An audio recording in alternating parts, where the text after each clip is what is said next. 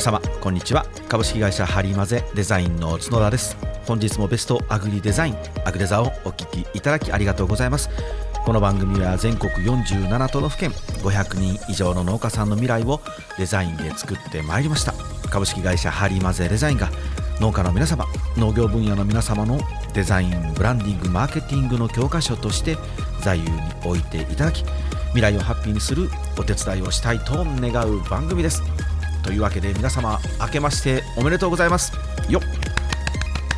2023年もどうぞよろしくお願いします。というわけで皆さん2022年昨年はいかがだったですか？もうまあ去年の振り返りをねまたここでやってしまうと デジャブかって感じですけどもう前回したのでねもう今年は 今年っていうか今日はしませんけどえー、まあね、年が変わるって言ったってあの別に昨日と今日と何も変わってないって感じなのでもう粛々とそのまま引き続きね to be continued なんですけどまあでも心がね入れ替わるとかねなんか気合が入るっていうのはもうこの新年なんかやっぱりいい感じはするなと思うんですけど、まあ、毎年あの年の頭に目標は立てるんですけど大体忘れてきてますよね。後半ちょっと思い出してあの急に焦るっていうのは一瞬あるんですけど、まあ、今年の目標はねあのえー、と表のあの公の目標と裏目標設定みたいなのをちょっと僕の中で決めてですね。この間あのセブンドアーズの梶君と矢野さんにも話したんですけどちょっと裏設定をね僕は今年は強めに頑張っていきたいなと思ってるんですけどまあ裏設定なんであの皆さんにはもう言わないですけど 表の設定はねあのもうまああの今年も引き続き外に出るたくさんの人に会うっていうのが今年のもう今年も引き続きのあの表の設定なんですけどちょっと裏設定をねしました。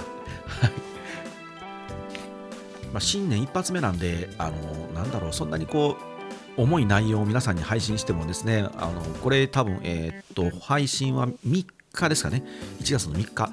まあ、3日からねあのもうそんななんかあれせいこれせいっていうのはもうええかなと思ってですね雑談にしようかなと思ったんですけど最近あの雑談ばっかりしてるなっていうのもあってですね若干ちょっとこう皆さんのお役に立ててない感じがあのすごく不安になってきましたので あのちょっとあのちょっとだけ今日はあのネタを放り込んでみたいなと思います。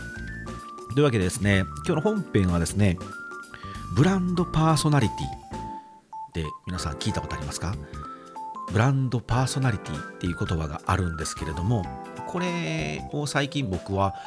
うちのお客様にのブランドを設定するときにはちょっと頭の中で考えているんですよ。まあ、つまりこれまあ横文字で言うとややこしいので、まあ、日本語で言うとあのこのブランドってどんなやつみたいなどんな人なのっていうこう擬人化していくんですね。このブランドはこういう人です。例えばこのトマトはこういう子なんですよとか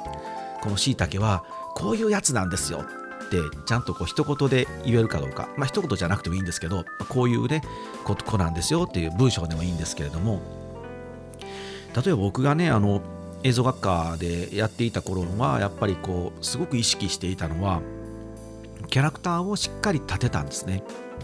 この登場人物はこういうキャラクターなんです。もっと言うとここで生まれこう何年何月何日ぐらいにここら辺で生まれてでここで生まれてこういう小学校中学校高校と出てこういう大学を出てこういう考え方でこう生きてるやつなんだっていう設定をするんですね。そしたらこういう生き方をしてるやつ、ね、はこういう喋り方をするだろうとかこういう生き方をしてるやつはこういう服を選んで着るだろうとかこういう小物を持つだろう、ね、こういう時計をするだろうとかこういう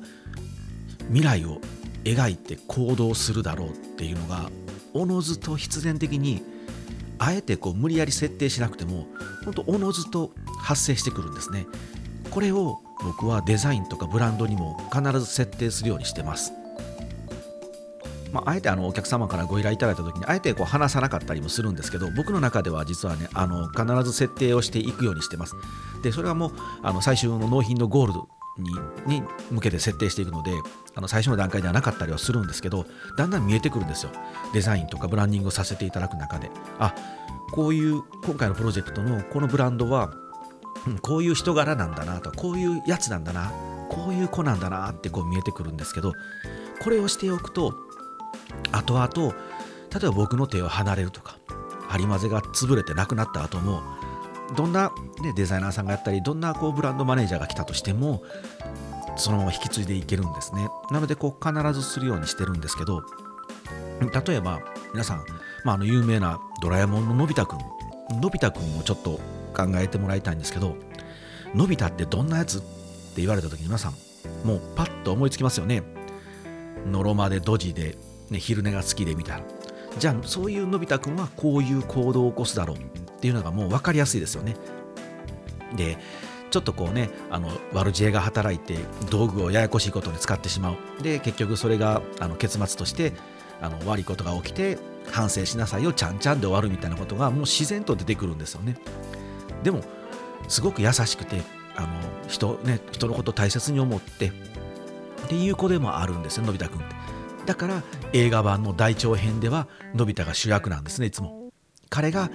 この今目の前に起きる問題を何とかしたいって思うからその思いにドラえもんやジャイアンスの吉塚さんたちが同調してみんなでまとまっていくっていうのが大体大長編のストーリーなんですけれども。でもこれはのび太くんの設定がしっかりされているので正直ねもう藤子 F 不二雄大先生はもうお亡くなりになってるんですけどそれでも誰が監督して誰がシナリオを取ってもドラえもんっていうのは新しいものが引き継がれて今でも新作がもうじき今年も公開されますけど新作がどんどん出てくるんですよね。あれはこうキャラクターを設定きちんとしているからなんです。これがブランドにも大事なんですね。もう一つ言うと有名なルパンですね。ルパン三世。ルパン三世ってどういう人かっていうのは設定されているのでモンキーパンチさんじゃなくても誰が作ってもルパンはルパンなんですけどあモンキーパンチさんのルパンってあの昔こう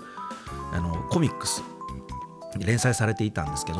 その時のルパンってまあまあハードボイルドでまあまあ悪いやつなんですね。バンバン人殺すとかね。ガンガン女を抱くみたいなね。結構悪いやつなんですけれどもアニメ化をする時にこれちょっとあの正式な情報がじゃないかどうか僕はちょっとわからないんですけど僕は学校でねあの先生に教えてもらったんですけどあの山田康夫さん初代の初代かな？ルパンの最初の声をやっていた人山田康夫さんやったかな？声優さんがあの最初に僕が声をするにあたるあたって一つだけお願いしたいことがあるっていうふうに制作陣に言ったらしいんですね。これをまああの飲んでもらえないとちょっと僕が声をしないっていうふうに交渉を山田康夫さんはしたらしいんですけどルパンに人を殺させないでくれと、ま、できるだけルパンは人を殺さない人間にしてほしいっていうキャラクターを設定したみたいなんです。なのでアニメのルパンってむやみやたらに人を殺さないんですね。もうとてつも悪いやつとか最後のボスとかねそういうのはねあの、まあ、やっつけたりするんですけど基本ルパンって人はあまり殺さないあのカリオストロの指導でね最後に伯爵がこうあの時計塔の,、ね、の時計の針に挟まれてプチって死ぬんですけどあれはルパンがやったわけじゃなくて伯爵が本人が勝手に死んでいくのでルパンがやったわけじゃないですよ。っていうふうにあのルパンっていうのはこういう人物だっていうふうに最初に設定したのでもう何十年経ってもルパンっていうのはルパンですよね。まあ、たまにあのちょっとシリーズがね、えー、たくさんなってきたので少しちょっとハードボイルドなシリーズもありましたけれどもそれでもやっぱルパンっていうのはルパンなんですよね。もちろん銭形も次元も五右衛門も峰不二子もそうなんですけど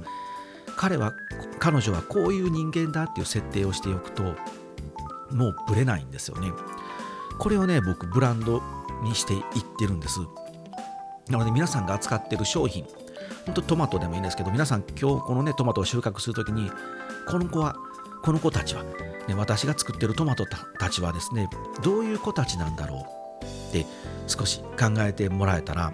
そうするとキャッチコピーとかあと商品の袋に貼るラベルとかが変わってきますよ。例えば、うん、このうちのトマトはもうスーパーモデルなんよと。なんでってなるんですよね。なぜスーパーモデルなんですかもっと言うとこう芸能人に例えてもいいかもしれないですね。なんかこう、もうストイックな人。僕スーパーモデル知らないんでわからないですけど、スーパーモデルのストイックな人みたいに例えてみると、あじゃあこのトマトはすごくこうストイックなトマトなんだと。うんまあ、あの僕はトマトがをどう作ると正しいかってわからないんですけど、まあ、水を絞ってすごくストイックに育てると良いトマトになりますみたいなことが簡単に説明できるようになるかもしれませんし大根とかであれば、ね、あのこうみずみずしい大根が美味しいのか、ね、あのギュッと味が凝縮した大根が美味しいのかっていうのは個人の主観なんでしはちょっと分かりませんけれどもじゃあうちの大根はすごくみずみずしくできたと。じゃあこのみずみずしい大根を人キャラクターに例えたらどう言ったらいいんだろう。うん。みずみずしいっていうのはまあ10代ピチピチやなと。じゃあこうピチピチ10代のピチピチのこれはプリプリのお肌の大根なんですよ。大根の肌がちょっとプリプリかどうかあれですね。ザラザラな感じはしますけどザラザラだったら失礼やな。大根に失礼ですね。大根に失礼やけどまあその中を切ったらプリプリなんでだからあれかな。僕みたいにもう40超えてきて見た目はおっさんやけど心はまだ10代みたいなね。そんな大根かもしれないですね。そあそうかもしれないですね。あのいつまでもピーターパン症候群の、えー、40代男性みたいなね。見た目の皮は厚いけど面の皮は厚いけど中身はピチピチみたいなね。そんなキャラクター設定でもいいかもしれませんしこれをしておくとあの本当に今後は楽になります。これ結局あのブランドを作ったりロゴを作ったりあとまパッケージデザインもそうですし名刺とかもそうですしポップもそうです。あと今であれば SNS で投稿していく時もそうですよね。まあ、この商品のことを投稿していく時なのか自分のね自分自身を投稿していくかにもよるんですけどその時にこうキャラクター設定、ね、このブランドのパーソナリティの設定をしておくとあ例えば楽しい明るく元気だっていう設定していたのに愚痴を投稿しないなってことで分かってくるんですよね。あ今日はちょっと愚痴りたいなって時もいやもうあのこのブランドやこの農園やこの私ね自分はこういう設定したのであ今日のこの投稿はやめておこうとかっていうこうジャッジがしやすいですよね、うん、あのちなみに僕はですねもう明るく元気なやつっていうのをなるべく設定するようにしてます。僕あのほんまはね本来は暗いんですよ。暗くてあの結構静かで こんだけ喋ってて静かなやつってあんま説得力ないんですけど本当にあの僕家ではもうムスッとして喋らなかったりしますし 事務所では一日喋らなかったりするんですよ。結構だからあのあのとつきにくいやつだったりしますけどでもこれではあのハリマゼの角田アグデザの角田としてのあのブランドパーソナリティキャラクター設定が失敗するんですよね。なので僕はあの自分のこうパーソナリティの設定としてあ角田と喋ったら楽しかったなと思ってもらえるやつっていうのをもう設定してます。なので本当最近アグデザってなんかすごく楽しそうに角田さん喋ってますよねって言われるんですけどそうなんですよとこれ僕が設定してるからなんです。だから、あの、本当にしつこいようですけど、今僕一人で収録してて、一人で喋ってて、あんまこんな楽しいわけないんですよね。楽しいわけないって言うと、まあ、それも違うんですけど、まあ、喋るの好きで、もう根本的に好きっちゃ好きなんですけどね。でも、あの、やっぱりこうスイッチは入りますよね。僕はこういうキャラクターだっていう設定をきちんとしておくと、今からアグレザーを収録するぞとか、あとセミナーでね喋るぞってなった時にやっぱりスイッチは入りますし、ね、ハリマゼデザインからをを送り出すデザインは全てやっぱり皆さんをハッピーにしたいのでやっぱ明るいとか、ね、楽しいところにしかハッピーっていうことは集まってこないと思ってますのでうちから出るデザインはできるだけその明るさとかハッピーさがどこかに感じられるようにはするようにしております。これが、えっと、ブランドパーソナリティというものですね。本当にね、これ設定するとね、後でめちゃくちゃ楽なんですよ。まあ、言い換えると、これを設定するのが結構大変だったりするんですけど、あのブランド全体を、ね、あの理解しないと、また農園であれば農園全体を、ね、自分であれば自分全体を理解しないとできないですし、そんなこう資本はね、自分自分のこの資本はを使って、どんな未来を描いていくのか。まあ、最近の言葉で言うとアセットですね。資産。アセット資産を使ってどんな未来を描いていくのか、まあ、その未来を描くために,、ま、ためにこうどんな資産があるのか。どんなアセットが自分たちの中にあるのかとかっていうことを本当全体をね俯瞰結構俯瞰して客観的に理解しないと設定できないんでなかなか難しい項目になるんですけれどもこれはねやっぱりしておいた方がいいですね。結構物事をまあね客観的に見る訓練にもなりますしあの僕ちょっと余談っていうか話それますけど客観的に見るのと主観的に見るのと主体ね主体自分が主体で見るのとはあのできるだけこう行ったり来たりできるようにしておいた方がいいなって思ってる自分はいるんですよ。まあなかなかできないんですけどね。なかなかできないんですけど、うん、俺はこう思うよって思う時も俺はこう思うけど客観的にどうだろうっていうのをちゃんと思いながら俺はこう思うっていうふうにちゃんと発言できるかどうかっていうのを僕はなるべく大事にしてます。っていうのも、あの、どっかで話しましたけど、やっぱりちょっと僕、あ、あれか、セブンドアーズで話したんかな？セブンドアーズのね、ちょっとおまけのコーナーで話をしたんですけど、共感覚が僕結構強いというか、自分の中で、まあこれ足かせにもなったりするんですけど、意外とこう共感覚が強いんですよね。だからあの数字に色が見えたりとか音に味がするとかっていうのはあのするんですよ本当に。あこの音楽は甘いなとかね。でこの間もあの打ち合わせの時に打ち合わせ終わった後にああもう今今回の打ち合わせがすごく口の中にうまみが広がりましたよって言ったらお客さんには？って言われたんですよね。うまみですか？みたいな。いや、そうです。今日の打ち合わせ、すごくうまみがいっぱいありましたよね。あの口の中に美味しさが広がりましたって言ったら、え？って言われて、僕でもそれ、ふっと、あそうか、これは僕にしか今感じてないんやと思ったんですよね。あの本当にあの美味しいその音のね流れとかこの会話の中のとか全部がトータル的にあの美味しかったんですよ。これ何にも考えずに普通に言ったんですけど「え？そん美味しかったんですね」って言われて。そういうことが僕たまにあるので今僕が感じてるこの感覚は客観的にどうだろうっていうのをちゃんとこうあの足踏みしながらちゃんとねあの一旦ストップしてあの考えるようにしてるんですけど。なのでこうできるだけねこう客観的に見るっていうのは訓練やと思うのであ俺はこう思うけどみんなどうかなとか。でみんなのことは分からないので俺がみんなの立場に立ったらどう思うかなとかいうふうに考えながらこう行くっていうのは結構大事かもしれないですね。はい余談でした。まああのブランドパーソナリティと今日ちょっとあの本当に小さなトピックですけれどもぜひ皆さんあの今年ね始まったばっかりなので一度自分たちとはどういうキャラクターなんだろう。俺ってどんな人なんだろう。私ってどんなキャラクターなんだろう。でこの今作ってるこのトマトちゃんたちはなん、ね、どういう子たちなんだろう、ね、このきゅうりちゃんたちはどんな子たちなんだろう。この大根ちゃんたちはどんな子たちなんだろう。っていうのを一度考えてみていただいたらこれから出荷するときにこの子はねっていうのは説明できると思うんですよね。たまにいるじゃないですか。あの、この子はとかっていう人。あれ、意外とイラッとくるんですけどね。毎回言われると。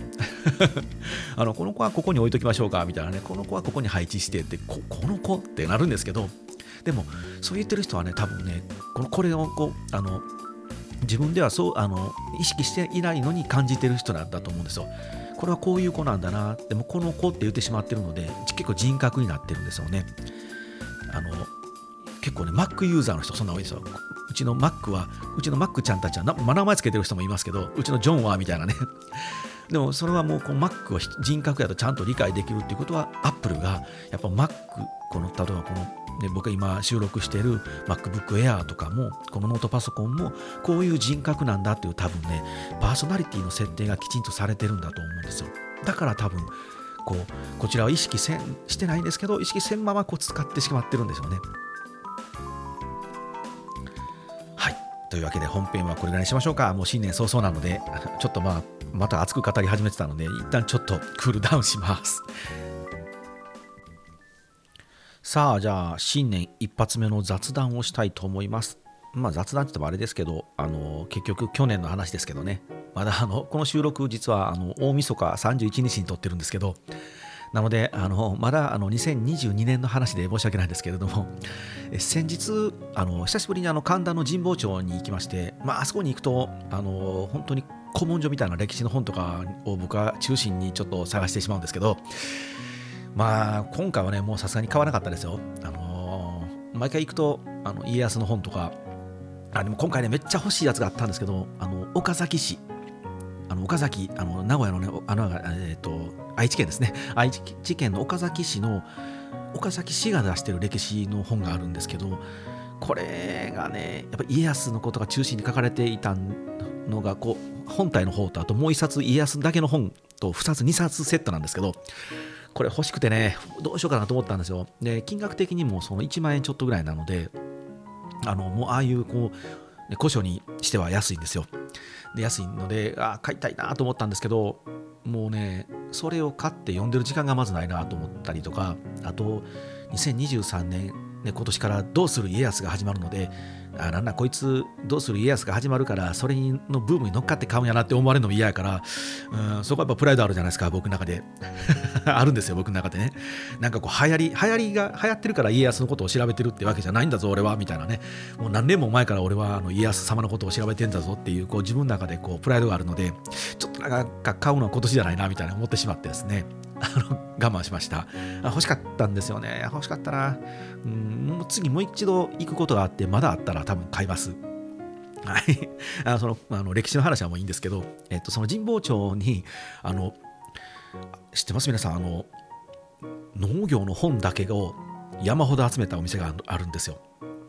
それ農文教さんっていうあの出版社。あ皆さんもねあの超ご存知だと思うんですけど本名というか正式名称はあれですね。農産漁村文化協会さんですね。農文教さん。農文教さんがあの書店を出してるんですよ。でそれがあのその神保町にあるんですけれどもワンフロア全部その農業の関係の本だけっていう感じでここね前から行きたかったんですよ。で今回あのちょっと時間ができたのであの神保町ブラッとした時にようやく行きました。あの最高ですね。たまらんかったですね。僕は、まあ、あの農家さんじゃないのでその専門技術とかの本とかは、まあ、正直あんまり読んでもわからないのでそこはもういいんですけどでもそのねあの売る本売る力の本ですよね。農業系に対してそのあのマーケティングとかブランディングとかデザインとかっていうそっちの本なんですけどいやー圧倒的に数が少ないですね。もう数冊しかなくてですね。もうそれまあやっぱりもう正直和歌山の本屋さんでも絶対ないんですよ。なのであのもう和歌山の本屋さんでも置いてるようなその農業系のそっち系の本は僕も全部読み漁ったんですよね。だからもうあの和歌山では手に入らないと。で大きな書店東京とかのねあの八重洲ブックセンターとかあと大きい書店純駆堂とか行ったとしても正直ないんですよ。でじゃあアマゾンで買えるかっていうとアマゾンでもねもうね在庫がなかったりするんですよ。だからあまり買えなくてもう欲しいなと思ってたんですけどそれがねやっぱこの農文教さんのねえっと農業所センターっていうんですけどこの農文農文教農業所センターにはね置いてあるんですよね。で入ってねあの2冊か3冊ほどちょっと買いました。またこれあの読んだらですね皆さんにまたフィードバックというかあのネタにさせていただきたいんですけれども、まあ、書いてる内容はね、うん、あのもうあの今更目新しいことっていうのは特になくてですね。あの、うん、まあまあ僕がやってることだなって感じだったんですけど、まあ、今後そのあの今年はそのね新聞の連載もちょっとさせていただくのでなのであのちょっとこう文字にねして伝えていくっていうのをもう少しこうやりたいなと思ってたのでまあいろいろその表現の仕方とかあこういうふうにあの僕が考えてることとか僕がやってることはこういうふうに書いたらいいんだなみたいなちょっとそっちの参考にもねしたいなと思って買ったんですけれども。はい。いや皆さんもしねあの東京行くこと機会行く機会がね、できてあのちょっと時間があるなと思ったらですねこの神田神保東京神保町っていうところに行っていただいたらあのこういういい本屋さんがありますのでぜひね行ってみてください。さあというわけで新年一発目皆さんいかがだったでしょうか？また今年もアグレザーどうぞよろしくお願いします。あ今信長編をポツポツとあの配信しております。あれはあのですねすいません。めちゃくちゃ原稿を 書いてしまったんですよ。前回のね、あの関ヶ原の倍ぐらいあるんちゃうかなって感じですね。今ちょっと、ま、もう一回まとめながら喋ってますので、あの本当は毎日1日1本ずつ上げたいなと思ったんですけれども、ちょっとあの不定期になりますけれども、あの収録して配信して収録して配信して っていう形にします。今あの3本ほど収録はしました。3本収録してですね、原稿の今3分の1終わってないって感じなので、ちょっとこれはあのもしかしたら今年1年かけてみたいな感じになるかもしれませんけれども、あの皆さんもあの本当に気長に、なんならあの別に聞かなくても大丈夫です。もう僕の趣味でやってますので、あのもうまあ、もしよろしければ聞いていただけたらと覇王信長の生き方みたいなことがね少しでも自分たちの参考になれば と僕は思いながらあの信長の生き方を追体験して喋ってますのであとこうできるだけあの旅行気分を味わっていただきたいですよね。その場所に行ったなみたいなこう景色感が見えるようなおしゃべりをしたいなと思っておりますのでどうぞ皆さんあのお付き合いください。あ最近言い忘れてますけど、またあのメッセージとかご意見もお待ちしておりますので、どしどしあの送ってください。info at はりまぜ .com、info ですね、at はりまぜ .com でも結構ですし、え Twitter、インスタ、Facebook を僕は本名のあの角田誠でやっておりますので、えー、そちらからでも、えーダイレね、DM ダイレクトメッセージでも結構ですので、あの、まどんなしょうもないことでも結構ですので、またメッセージお待ちしております。では、今年もよろしくお願いします。さよなら。